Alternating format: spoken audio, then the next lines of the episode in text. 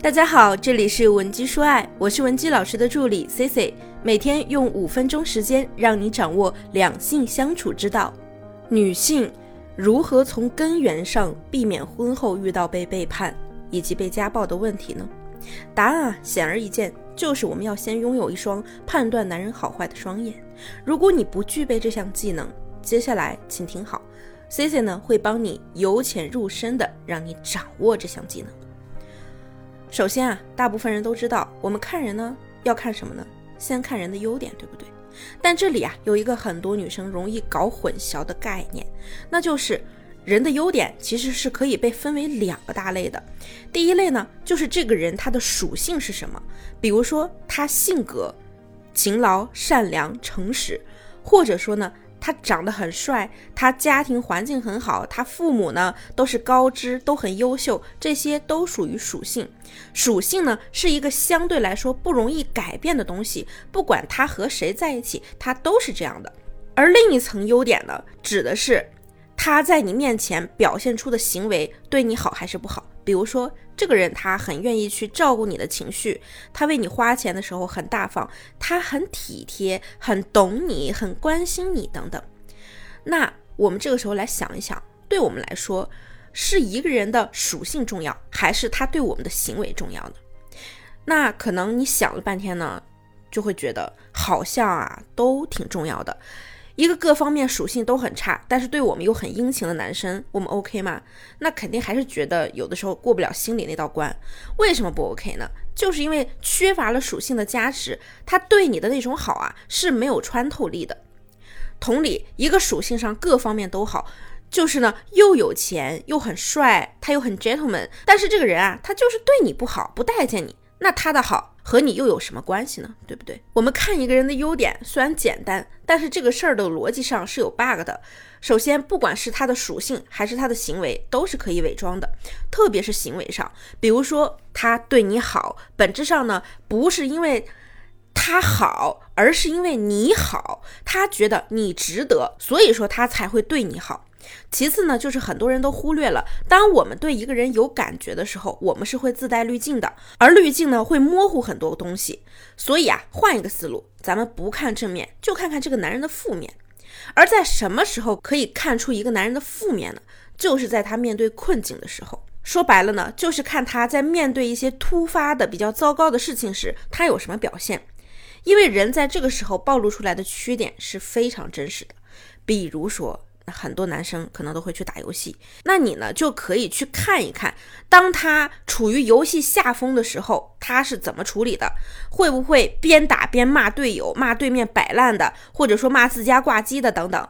而我自己呢，就真的遇到过那种，在这种情况下还能在旁边理性的给大家鼓励，让大家不要放弃的队友，你就可以觉得呀，这个人呢，他是很友善的，他也是比较可靠的。其实我们辩证的去讲啊。看一个人的正面、负面、优点、缺点，它就是一回事儿。最终的目的呢，就是要看他是不是一个值得交付的人。而其实无意中呢，很多女生也有用过这个思路。比如说，你问人家：“我和你妈同时掉在水里，你救谁啊？”其实呢，就是想去知道一个人在困境的时候怎么做选择。如果说你也遇到过类似的情感困扰，不知道怎么解决，也可以添加我们的微信文姬零七零，文姬的小写全拼零七零。那么上面的两种啊，还都属于那种看得见的东西啊。那接下来咱们说一说看不见的东西，那就是思维方式。如何判断一个男人他会不会始乱终弃呢？就看他怎么去谈论女性。比如说，我们会看到很多男人啊，他跟别人聊天聊得兴起的时候，就会说什么。哎呦，不就是个女人吗？兄弟如手足，女人如衣服。而且你想想，这句话是谁说的呀？是刘备说的。而且呢，他还真是一个言出必行的人。每次遇到事儿的时候啊，他都是先丢老婆，让赵云和关羽累死累活的去救。所以，我们从这些内容就可以知道啊，观察一个人的思维方式是非常有用的。但是，我们还要必须强调一下，思维方式是有关联性的。在不同的事情上出现了同样的思维方式，我们才能够更好的去下结论。人们都说呢，性格决定了命运。那我们再说说什么决定了性格呢？不就是思维方式吗？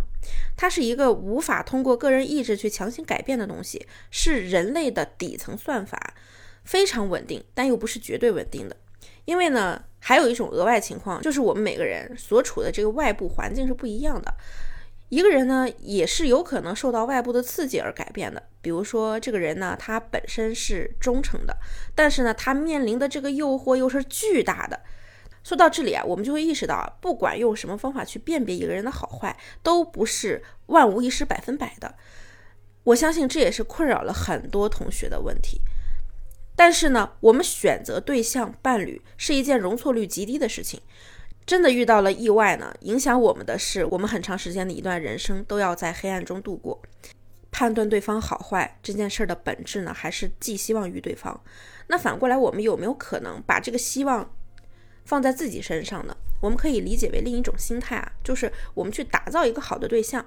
什么意思呢？就是不管你本来是一个什么样的人，但是呢，你到了我面前，你都不会是一个坏男人。我举一个略微极端的例子，比如说家暴男他会打老婆，他在思维上呢认同暴力是可以解决问题的，但是你要想想啊，那这个人他怎么就不他怎么就不敢去打警察呢？那在这些人面前他就不是个好人嘛？因为他知道啊，他打警察那是找死啊，那他怎么不打自己老板呢？因为知道他的工资是要老板发给他的，那这就很有意思了，我们就借鉴一下。从这个角度，我们如何保证一个人在你面前永远是好的呢？那第一呢，就是要么你就像他老板一样给他发工资，那他肯定不能随便欺负你，因为你能给他价值；要么呢，哎，你就像警察一样，能制约住他，让他不敢来欺负你。你发现这两句话的本质了吗？其实呢，就是合作和博弈的关系。我们在合作中。绝对的利他行为呢，就会让对方恃宠生骄；而绝对的利己行为呢，又会让另一个人心灰意冷。所以啊，我们把两者结合起来就是最好。简单来讲，这个逻辑就是：我愿意对你好，但是我的好是有条件的。提供价值呢就不说了，大家这一点都懂。那么，怎样才算是有条件的呢？简单一点讲啊，就是如果说对方欺人太甚，他就要付出一些代价。哎，比如说，我们知道近几年很多明星翻车了，就是这样翻的，甚至呢还得去坐牢。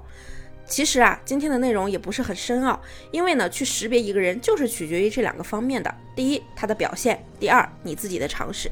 面对别人的表现呢，你是无法左右的，但是常识我们可以去填充、去学习。如果说你不懂，你就去多学、多听、多观察。文姬说爱呢，也会持续的为你输出更多简单好学的情感干货。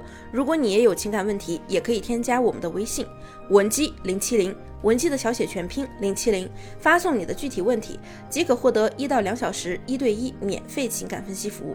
下期呢，我们的内容会更加干货，更加精彩。